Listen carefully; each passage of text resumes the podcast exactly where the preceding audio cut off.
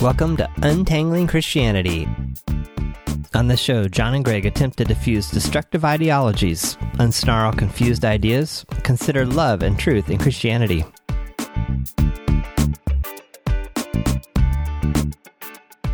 My name is Gregg Monteith, And I'm John Polstra.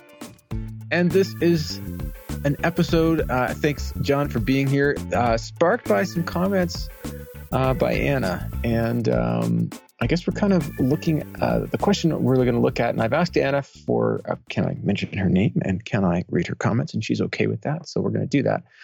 So the topic originated from Anna's response to the last to episode number 155. She made a couple of comments. I'm going to read them out, and then maybe we can move into some questions about that uh, and how we might kind of maybe um, respond to some of the situations that Anna's in. How's that sound to you? That sounds good. I don't know. Well, I don't know how well I can speak to it, but Well, yeah, I think you've got. I, I'm. My hunch is you've got a lot in to, to to kind of aim at. I mean, let me read the comments and we'll we'll Okay. go from there. yeah, I have no idea where you're going. So go. All right, I'll surprise you. All right, so the first one is I think that each person lives their lives according to a unique narrative that belongs to them and them alone. No two people see the world, the narrative, the story, the truth, etc., in the same way. This is most disconcerting in some ways because we as humans desire truth and certainty, and yet those very things bring unrest. Thus, I wonder what hope is there for any of us if we insist upon our truth being the only one, and those are capitals, then we in essence assert ourselves to be God, the one omnipotent, all knowing being. Was this not the sin of Satan? And yet, if we humble ourselves and acknowledge that we cannot assert our truth to be the only one, we set ourselves adrift in a sea of uncertainty, which is very uncomfortable. I mean, very, in capitals, uncomfortable. So that was Anna's first comment. And I've I've got some things I want to say about that first comment. I'll throw in the next comment just right away because they, they really work together pretty well. So Anna wrote, in this episode, number 155, was full of examining truth and the way that it is presented, as well as maintaining that love and truth are co-central, which was the jumping off point for my feedback. Sorry that it was a bit random and perhaps not entirely interactive with the whole podcast. I'm in a place in my life that is difficult, a deconstruction of sorts, and I don't know what to let go of and what to hold on to anymore. I've been reading a lot, many, many different perspectives, narratives, claims to quote unquote truth. It's overwhelming. The sometimes terrifying feeling of being adrift at sea. I felt so much safer and more secure when I was more certain about matters of God and faith. That's why I've been honing in on truth claims and how to discern what you, and she's referring to, to me, to Gregg, term as better or worse interpretations. I should probably give myself some time and come back to these discussions in the future because right now in my journey, I feel unsteady. I hope I don't come across as bitter or angry. I do not feel as though I am. I actually really feel lost out of those comments, one of the replies that I put back to Anna was, uh, you know, I suggested a discussion about how we reach, we each go about the process of letting go the old and familiar in favor of the better. So, what our modes of research or investigation are, what our resources are, how we set up boundaries, and sometimes when and why we choose to break those boundaries. Do you think you know what jumps out at me right Yeah. there is is how Yeah. often we do that consciously? Which one? Like, th- what is the process that one goes through to sort through what to keep Mm. and what not to? Mm, Like, if someone was, if you're, I don't know where you're going with this, but if you're like, so John, how have you done that? I would say, I don't know. I I would say, well, that's not true. I would say what I do know is that I have. I run it through, I guess, the filter of does this make sense? Can I make sense of this to me? uh huh.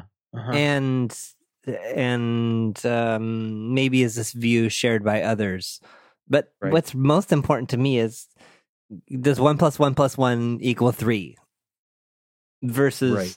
one plus an imaginary two that you can't see and that you don't have but you need to believe is there equals three okay. so that yeah, but I don't. But I think it's interesting because yeah, I don't know that I've ever really sat down and said, "Oh, am I going about this the right way?" I, I'm sure. I'm sure some people looking in on my life think maybe I'm doing it the wrong way, but um, that uh, yeah, that's okay. I do have a bunch of questions for you. I mean, about this in specific. So Go. But well, uh, first of all, just a couple of your comments. Like, does this make sense? How is it viewed by others? And then, like, the thing that strikes me there, you mentioned you you, you can't have one and one equaling three. You can't uh, say one plus one plus something unseen unknown equals three. And so there's that that whole point of it being accessible, right, to a certain degree. I would say it has to be logical. Okay. But but my wife and I get in all kinds of arguments where she wants to do something specific and I'll say, "Well, that doesn't make sense. You know, it, it needs to be like this." But and and I've come to see that I guess logic isn't the only way, Mm-hmm. but it is it's kind of funny uh, as a tangent. I've been studying a personality profiling tool. It's called Tilt 365. I, I highly recommend it. I've been uh, studying under it and I can like help people walk through it. And what's it called again? Tilt. Tilt, T I L T 365.com. Okay. Okay. You can take the you can take the assessment for $39 and I don't get any money from that. Uh, you it's I like how you clarify it's that. it's like the Myers Briggs, but uh, in my Oh. opinion, a hundred times better. Huh. It breaks people down into five, four primary quadrants, Right. and then within those quadrants, there's there's more depth and, and variety. Hmm. So, what I've found interesting in this process of doing this is, I'm in one corner.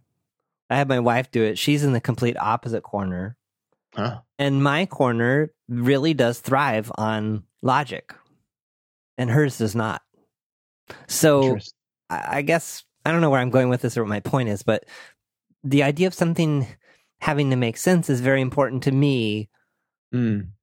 in what i consider logical Mhm. but over time i'm i've kind of loosened my grip on well this is logical to me and has to make sense to everyone else the same way Mhm. realizing that it doesn't always. So my wife Mhm. could be looking at the exact same situation and say, "Well, there's nothing logical about that to me. Mhm. Mhm. I don't approach problems the way that you do, and I don't try to solve them the way you do. So there's, you know, logical or not, that's just that's not part of her thought process in specific situations. Right. Yeah. Well, I wonder if what you're talking about. I mean, yeah, I don't want to push that too far, but I just wonder if that's a difference in criteria because I, I don't know how many of us would say that, you know, logic doesn't matter to me. In other words, if you presented me with similar situations, if logic didn't matter, it would seem to me that the person could respond in any old way, what I, I guess, yes, as and- opposed to mm, Yeah. somewhat consistently. Yeah, well, okay, but in my particular personality profile, it's very um it's very fact-based, Hmm. very concrete. And in some of the other quadrants, it's more gut, it's more intuition, it's more mm, this just feels like the right way to go. Okay. Okay. But sounds like they would also then be consistent with that, right? Yes. There's a sense of yes. I consistently count on my guts. I consistently count on my intuition yes. to a certain extent. yes. Whereas you might say, yeah, I'm going to back off of that, but I'm going to really go with the logic. Yeah. So in my case, Okay. and and what I really love about this profile tool Hmm. is the the initial assessment is where you tend to naturally start, or where you tend to naturally like. It's kind of like where you you most naturally are, but Right. it's not. What I like about it is the goal of it is not to stay where you are. Hmm. The goal is to move more into the other areas and to become more balanced. oh, isn't So that interesting? so for me, and I've gotten this feedback from coaches I worked with and other people, I'm continually encouraged to trust my intuition more. Huh. Like I've had several people say, you know, you have really good intuition. You should lean into it more. And so Mhm. my tendency is I've got my my sack over here and I'm trying to stick as many facts in it as I can. So I've, you know, I'm up to 50, but I'd like to get to 100 because that would really make me feel good. Mm-hmm. Someone else might say, well, I've got five or six. Good enough. My intuition or my senses, this is pretty sound. I'm going with it. Let's move. Let's go. Right. So the the downside of my approach is I can be collecting facts until the end of time and never make a move. Whereas the value of my approach, my wife's approach is all kinds of stuff happens and gets done. It may not Right. have the exact intended outcome that she wanted, mm-hmm. but Mhm. she sure runs a lot more experiments than I do. well, that's an interesting way of putting it. Runs a lot more experiments. Yeah, I mean, like she, she's, a, I mean, she's done all kinds of remodeling and projects in her house, and I would, I would spend probably four hours, you know, really assessing and measuring, and well, I'd also figure out all the reasons it wasn't going to work. she, she looks at it as like, yeah, we're just going to cut a hole in the wall here. We're going to just, you know, patch it up over here. Where's the saw? I'm like, wait a minute. So so and so we've really come to a good place where you know i just have to just say okay you, like you're fully in charge of this you go do it Mhm. and. I'm going to not be involved in eh, what we've come to with some of this is it's just better if she just does all of it right. and then i don't have to stress out and i have to make measurements and him and ha and collect more facts for half the day and sometimes she strikes gold and it turns out great and other times it's like oh yeah i'm gonna have to electrical wire. oh no. no, that doesn't happen. But some, but sometimes it's just like, yeah, I got it done, but it didn't turn out exactly as I had hoped. right. So one side you could come down and say, okay, well, it didn't turn out as well as you hoped, and and I would look at it and say, well, yeah, because you know you didn't measure and you didn't plan ahead enough, and blah blah blah blah. Well, but I may never have done it or even gotten started. Right. In the same amount of time, she's gotten three of them done, and by the time she got to the third one, it's pretty good. So it sounds like that's been a kind of a practical practical example of how employing other methods can well shows you how you might be able to get further. And how the whole idea of balance is a positive. Yeah, the idea of balance and also again come back to this tilt 365 thing that it's not about embracing the way that you always do things as being sometimes i see people take these assessments like myers-briggs. They're like well i'm just an introvert Mm, I, I, I need to I, you know i can't do too much people time because you know that drains my energy. That's just me that i'm an introvert. But it's like they're permanently locked in this category and there's not a lot of room to move. The way i'm looking at this thing is saying well yeah this is how i this my natural inclination is i want to collect a lot of data. Mhm. but i'm trying to move more in the direction of what could be possible if i collected less data Cool. how am i Now, holding myself back by collecting too much data Right. So how does this fit in if you think about maybe the distinction between who am I and who do I want to be? hmm So are you saying, in other words, am I hearing correctly that you are saying, who am I? I'm the guy that that needs a lot of facts, that looks for logic. Who do I want to be? I want to be a guy who's maybe who takes a few more risks, who is willing to trust himself in certain ways a little bit more. That's interesting because I don't think of myself as wanting to be anything. Hmm. I think of wanting to expand who I am. Okay, how are those two things different? I see, I hear be as kind of aspirational. I'm Mhm. this and I want to be that. Mm-hmm. And I'm saying I'm this, I want to expand more to move more in that direction. Right. Those things sound very similar to me, almost identical. Yeah, for some reason they seem different to me. Okay. Well, let me let me know if you put if you can put words to it. Let me know. I'm I'm interested. I'm really just I'm just throwing the question out there because, well, uh, so but if I, if I come back to that difference then between between you and Tommy, like on the one hand, it can be very frustrating and difficult as a couple to have different views, but it can also be very practical, helpful, and complementary. What do you do with that when it's just you? So let me throw something to you, see if this resonates at all. There's an idea within parts of you know uh, mediation theory it's very general, very vague, but it talks about parts theory.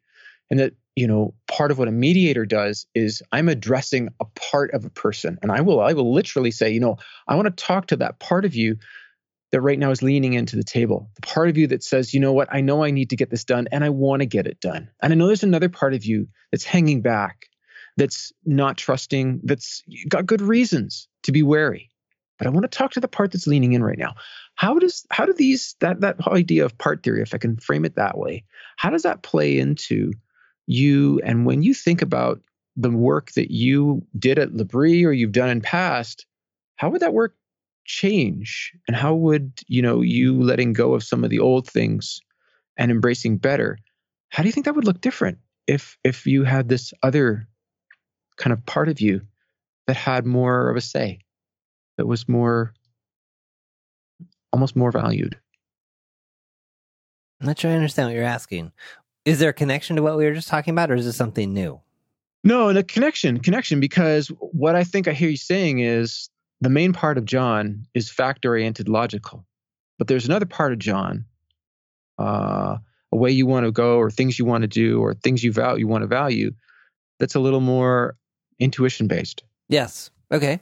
So how does that relate to what I believe about Christianity or God or mm, more about so coming like in the context of what what Anna's looking at and what you know, I suggested as well, let's go and let's look at the process of how do we let go of the old things in favor of the better.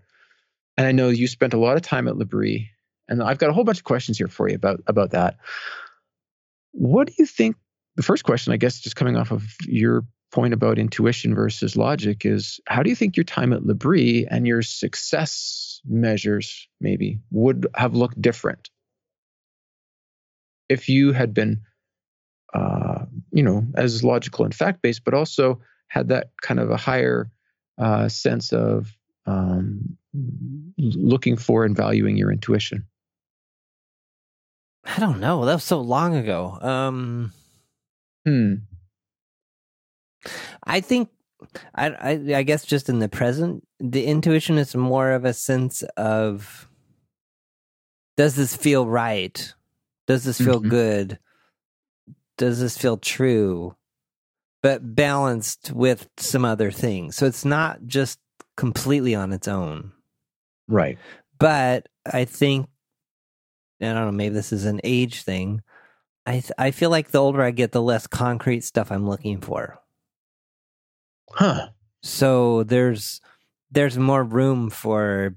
Mm, yeah, I don't. I'm not quite sure how I'm not quite sure how those two things are connected or how it happens. Okay.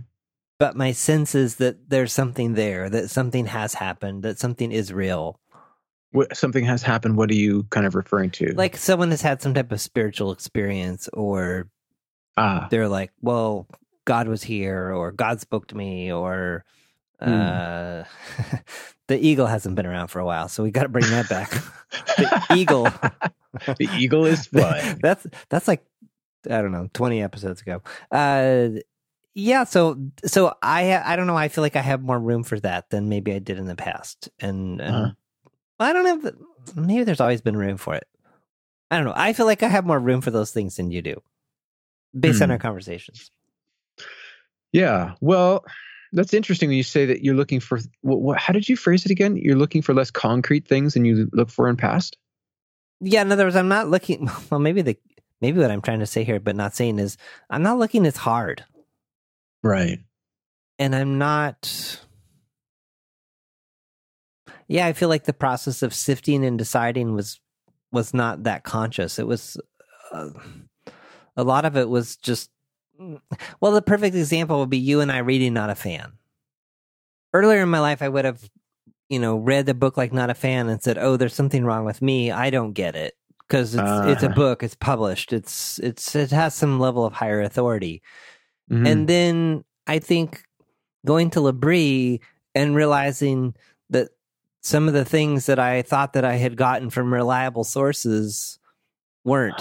Uh. They, in other words, they may have been reliable people, and they may have been very um, good hearted teachers, and three quarters of what they were espousing was true, but that one quarter of it took a really unhelpful, untrue left turn that kind of wrecked the whole thing.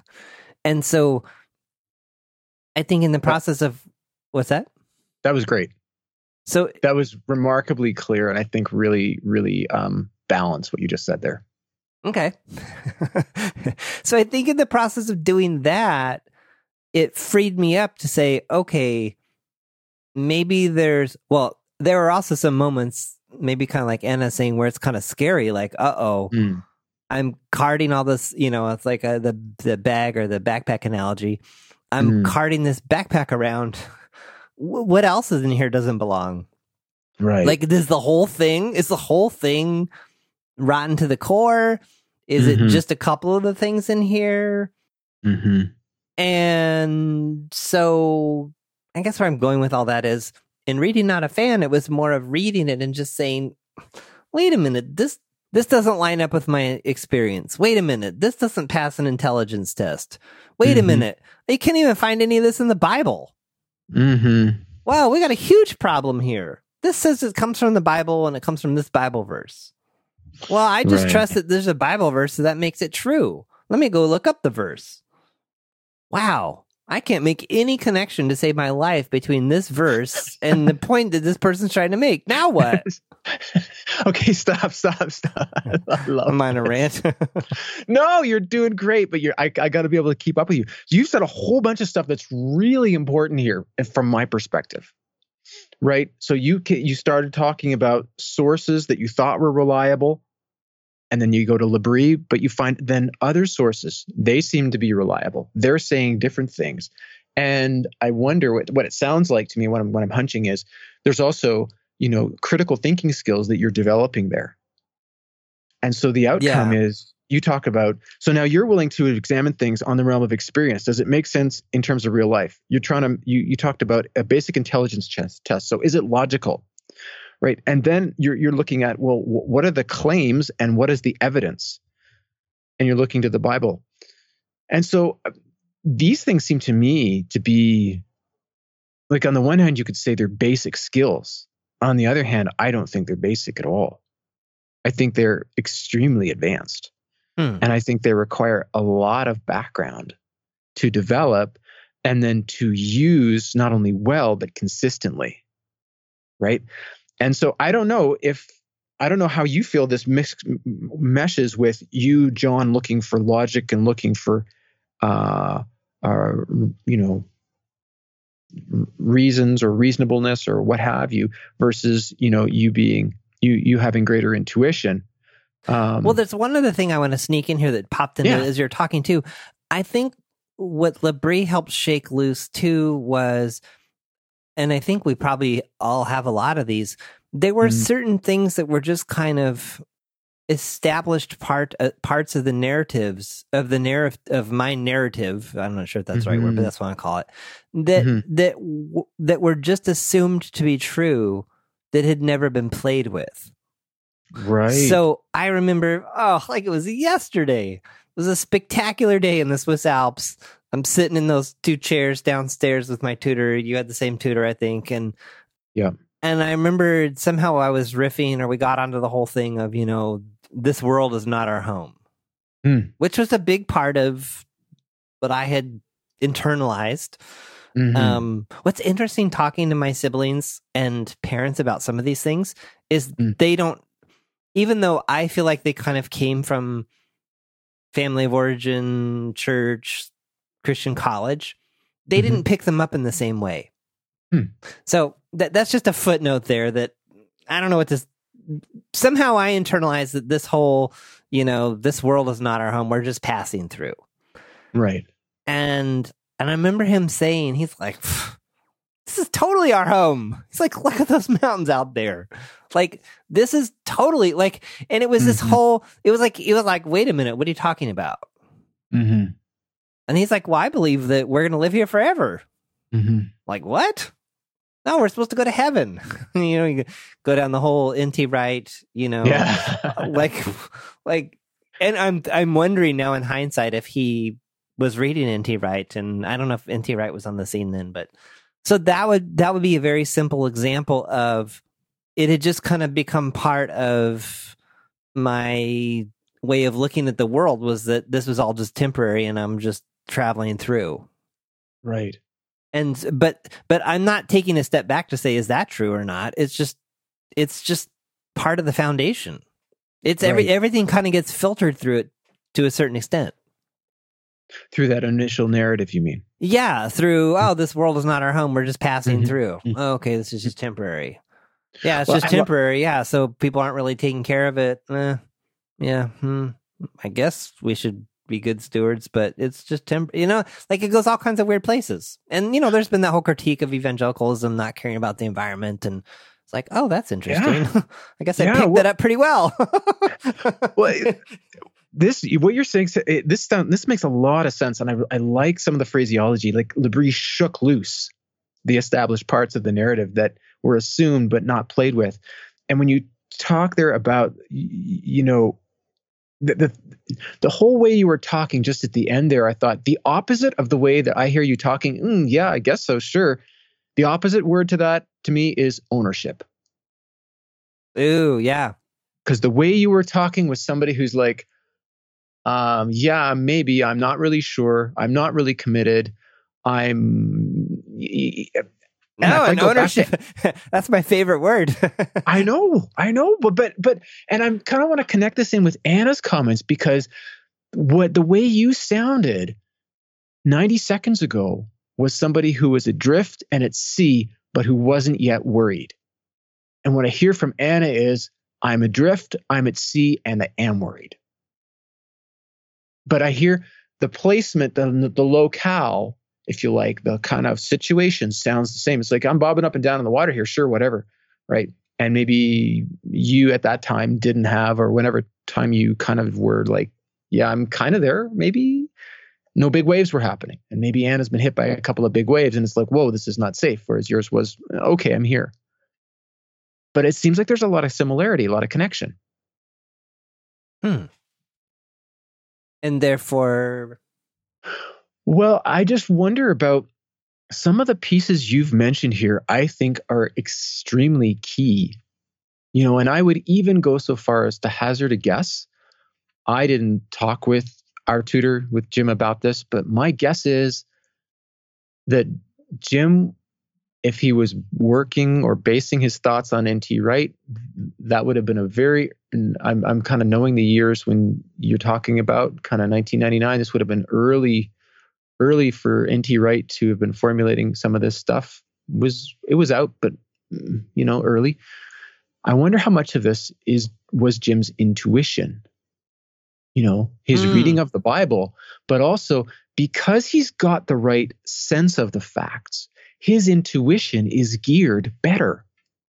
Because I think that, you know, intuition, emotional responses, creativity, imagination, all of these things play together right? So I want to value them all, but I want to let my logic and my reason affect my creativity and vice versa. So I wonder when you're looking at that model that might say, okay, you've got four quadrants. Yes, but how beneficial is it for your logic and your reason to engage with your creativity?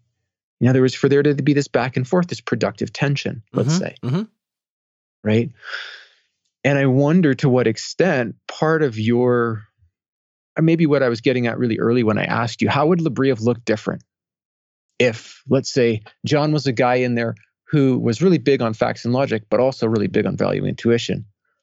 My guess is, my hunch is, you know, maybe uh, your intuition would have been much more flavored or guided and informed. Like both of those two things would have been mutually informing. They would have informed each other, and you might have. I don't know what the what the impact would have been, but I would guess it would have been positive. Hmm. But I think the things you've mentioned here, you know, finding out, oh, look, there are other sources of information that are reliable. And oh, yeah, they don't agree that books like, let's say, Not a Fan are valuable. In fact, they would see them to be actually harmful. And then, you know, well, what are the critical thinking skills that these other resources, these other sources of information, what do they use and how do they go about judging it? And so I wonder about overall the value of being in a rightly oriented and rightly informed community. And by informed, I don't mean like, again, this isn't all knowledge. This isn't all head stuff. This isn't all logic. Because I think you can be rightly informed in terms of your creativity, your imagination, and your emotional awareness. And I guess I wonder, you know, when I reflect on my time at L'Abri, I think it was the fact that it wasn't just ideas and information, and it wasn't just care and love. It was a community that didn't have to try hard to model itself on certain really valuable things. I would say on, on love and truth, right?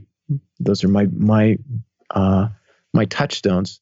But to model themselves on critical thinking, on proper intuition, on valuing imagination. And they did it in a kind of a way that seemed very natural, very easy. I, I guess I'm coming back to the whole thing about it's it was a community, right? It wasn't just that I went to this place and this person was logical. I went to this place and this person was emotive. I went to that place. So you're you're calling out that there's some something unique, some you there's a unique benefit of this collective, this community, this exactly. In other words, it, it wasn't just me listening to a lecture and me talking to my tutor. It was me living in community with these two teenagers that drove me crazy. I don't remember how many there were, but there was a, there was a definite age gap at times. it was just painful. Yeah, was. well, that's it exactly. And I would come back to one of my favorite words, integration. Like there was just this rich and easy integration. The gears moved well, but they moved and they didn't chug chug or stick or whatever. And yet things were able to they made sense viscerally, they made sense emotionally, they made sense aspirationally. You know, it made sense to my mind, it made sense to my heart, it made sense in terms of where I wanted to go, who I wanted to be. And it took a long time for me to to take that whole picture in. I don't know about you, but I would say that it took you know, a couple of years. And so yeah, it depends on how much this resonates with you. I'm how much does this resonate with you? Like, what what do you think about that? I, guess I want to caveat all this as this sounds like a big commercial for L'Abri, and maybe maybe it is. I I mean, uh, just a side question that pops into my head is: Is it the same today?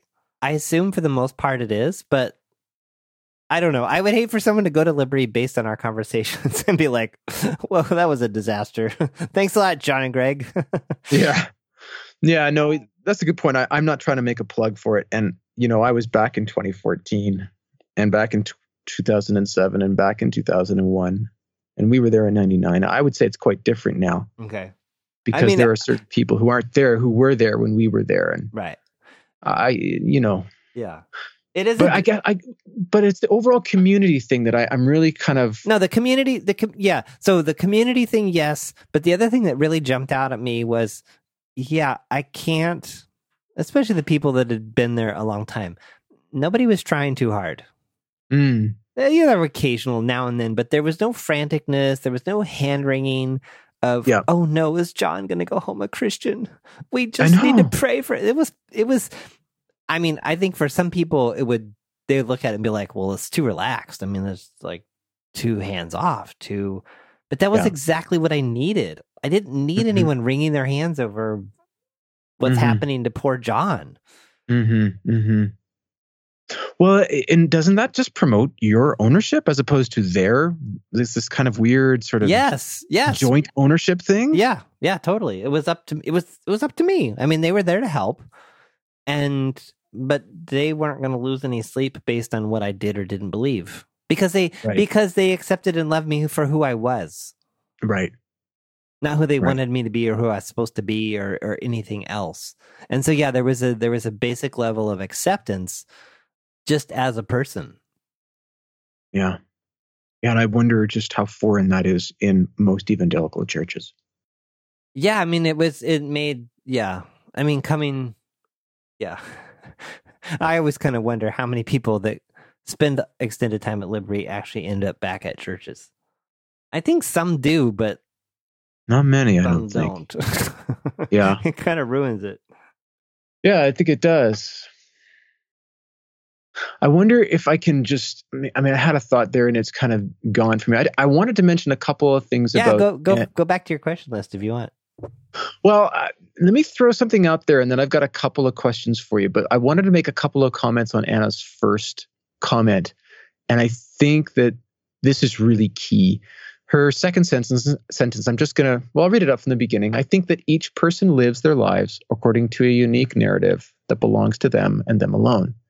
No two people see the world, the narrative, the story, the truth, etc., in the same way. This is most disconcerting in some ways because we as humans desire truth and certainty and yet those very things bring unrest. And i think that really that really struck me as being the core of the concern and i so I, there are two things i wanted to mention about that. On the one hand i think that human beings do desire and actually need truth and that they often desire certainty but i think these two things are very different.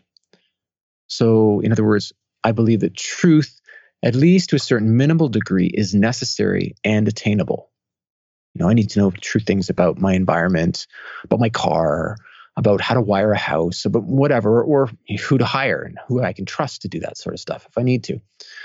But certainty, on the other hand, is an expectation, on the one hand, about the quality of knowledge that can be achieved and about the type of knowers that we are. Right? It's an expectation that I can have it and that I'm able to get it. I'm able to be that type of person that can know that way. It's also a claim, right? That, yep, I do have that kind of knowledge. And yep, I am that type of knower. I'm not, I've got that capacity. So I would want to rephrase that comment and instead say something like humans desire and need truth, but it is the pursuit of truth that brings unrest. And I think that the pursuit of truth is particularly problematic when human beings hold the belief that they can achieve certainty about what they believe, right? Which means that they can know things in a way that's beyond doubt. See, I would hear this a little different. I would hear this in the sense of, I don't know, is it the word pluralism? In other words, today it's there is kind of this notion that Hmm. everybody is true. Everyone has the truth. So, ah, you believe Buddhism and they believe Hinduism and we believe Christianity. That's cool. But if you just say that either one of them is wrong or not true or not right, well, that's problematic. Well, it's only problematic unless the other person believes in radical Islam, right? Like I don't, I don't agree with this at all. No, I know you don't agree, but but I, I no, guess but I don't think they agree either, John. Like if you say, if you sit in a Hmm. room with a whole bunch of people who are focused on social justice, and you say, okay, so anybody can believe whatever they like, and they all nod their head yes, and I say, okay, so in the other room there's a guy, and he's a radical, he's radical, he's uh, um, Wahhabi jihadist, radical Islam, and and he's got a weapon, and if I let him into this room, he's going to kill all of you. Is that still okay that he believes all that? And there's no way you can say, oh, yes, it's fine so long as he doesn't kill me. Like, So- no, so no, no, no, no. That's crap.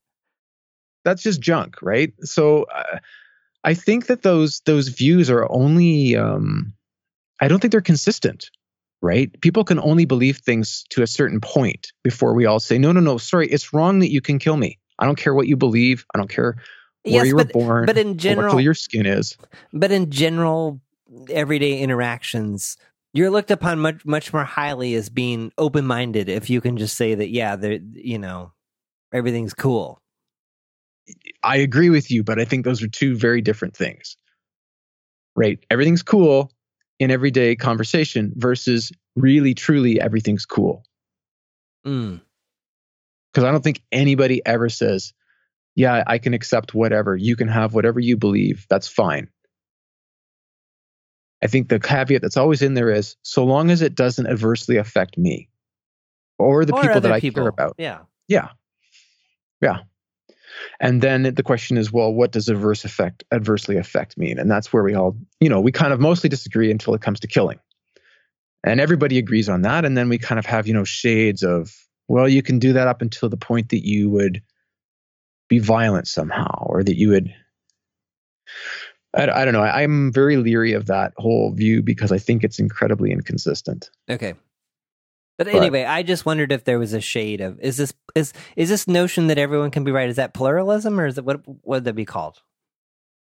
Yeah, maybe. I mean, there's the kind of there's the I think simplistic Christian view about relativism, which would say, you know, this is true for me and that is true for you, and um, I think everybody is relativistic to a certain degree. I think very few people uh, adhere to relativism, which is an ideology, right? So rel- the difference is um, it's like being um, pragmatistic versus being adhering to pragmatism. So pragmatistic means, yeah, I like things that function well, but it doesn't mean that just because something functions really well, that's my top uh, value, right? I'll still value doesn't matter if it functions really well. If it's going to harm my family, get it out of here. I don't want it.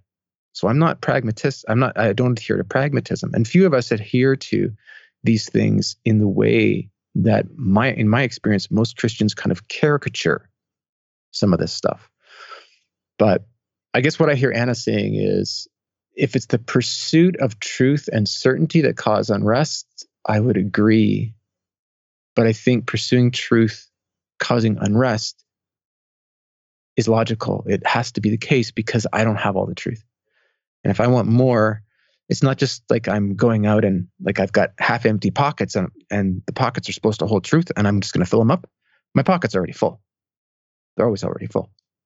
I got to take stuff out of those pockets to put other stuff in because I already have beliefs that I cherish. And if those cherished beliefs don't happen to be as true as other beliefs about the same, you know, general things, I've got two choices. I can stick, I can ignore it and maybe stick my head in the sand, or I can go through the painful process of pulling stuff out of my pockets and putting better stuff in. And so that to me makes sense that it should cause unrest. But the whole piece about certainty, that's worrying to me because I think that's uh, an impossible claim. And so I think that type of thing um, you know, um, I think that's unfruitful for ourselves because we end up deceiving ourselves by thinking we can know things in ways that we can't, and we are, and it's potentially painful for other people because part of the reality of self deceit is that we end up mistreating others in order to ensure that they don't kind of blow our cover or so that our true motives remain hidden. So, you know, there's a bit of self deceit in this idea, I think, right away of certainty. I'm wondering if we should somehow tie this together and wrap it up for today and then set up what where you might want to go next. Okay. Well, I had more. I had a whole bunch of questions for you. Um, I still I still have them. So, okay. um, yeah. I mean, well, I I don't know what. Um, the last thought I guess I would have is this. Yeah. I think it's intriguing this idea that pursuing truth is uncomfortable. Yes, it is intriguing because if you were to say, "Is it comfortable?" or uncomfortable, I'd say, "Well, it's comfortable because you're you're finding what's true. That that should feel good. Right. But yeah, this notion that it's but but if I take a step back and think about it, it's like no, it is uncomfortable because it's stirring up all this stuff. And I really like your metaphor of of you know your pockets are already full. Something's got to come out. Right. Not I, the the metaphor. It falls apart at a certain point, but the the notion that yes, some stuff has to go to make room for other stuff. Mm. Yeah. Hmm. And I suppose in some situations you would need to add a lot more, and nothing right. needs to go because there's not much there to begin with. I don't know, but mm-hmm. yeah. Mm-hmm. Okay. No, that's a really good point. And when you when you talk about the discomfort piece, the comfort and discomfort, it makes it reminds me that ever since we went, we lived in Europe in 2007. We were back in Swiss, Swiss L'Abri, and I went to the baths a couple times. And ever since then, every single shower I take, I finish with 90 seconds of cold. And every single time I start, every single time, there's this moment of I got to psych myself up. I'm going to do this. I don't want to do this. I'm going to do this. And every single time I stop, unless I'm sick as a dog, I'm so happy that I did it. I would just yep. wouldn't do it. just... well, it, it kind of has that seems maybe another analogy to tie in with this whole thing about pursuing truth, seeking truth, right? Wait, why are that you always so glad that you froze your butt off at the end. I feel great. Like oh, it, it makes you feel alive. well, not just it's not like I'm I'm shivering and everything. It's almost like it it kind of it makes me feel conscious of myself in my own body in a way that few things do. Huh. And it's almost like exercising, but I didn't exert.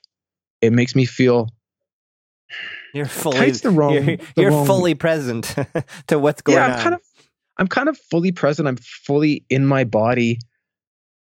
And there's probably, you know, the whole medical thing about dealing with inflammation and all that. And they say a lot of um, um, high-end athletes are, you know, just these ice baths and stuff like that. That people use that a lot, and it's similar to that, right? If you spend that much time in pure cold water, it'll, yeah, it'll have that effect. All right, so we'll come back to this. So, how would you? Is there anything else that you would want to say to wrap up? Well, I just again, I, I think that the points you raised about what you what happened at L'Abri are pretty major points, and I guess the thing that strikes me the most is that community and rightly oriented community, community who are fluent in these types of skills, and not just like, hey, I can teach this, but I live this and my life goes better because I live it this way.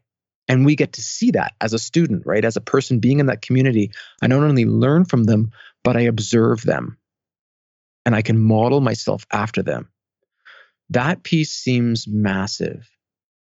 And maybe that piece is the biggest missing piece when it comes to some of the folks that we interact with on the podcast and particularly in the I'd say uh, for, even for myself. Like this place doesn't exist. Right. It's not there anymore. Right. So we're, in some senses, we're trying to create this over the internet. You and I, like one of the things that I know you demand, and it's not like I'm not willing to give it, but it's really strong. It's, it's a big agenda item for you, and and it's big for me too. Is this has got to be practical? This has got to make sense.